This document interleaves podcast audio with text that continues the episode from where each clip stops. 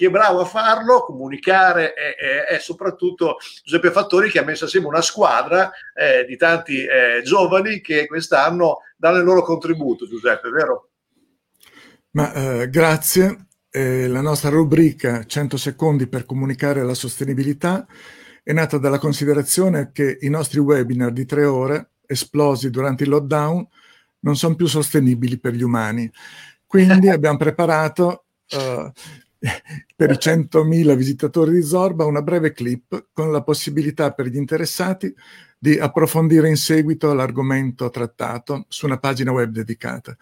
Uh, gli studenti di marketing sociale dell'Università di Bologna faranno due domande su come comunicare la sostenibilità e l'intervistato, accettando la sfida di Zorba, risponderà in 100 secondi circa. Chiarissimo, ah, sei stato velocissimo, proprio... Tutto qua, De- devo rispettare i 100 secondi. Fantastico, sei stato veramente fantastico.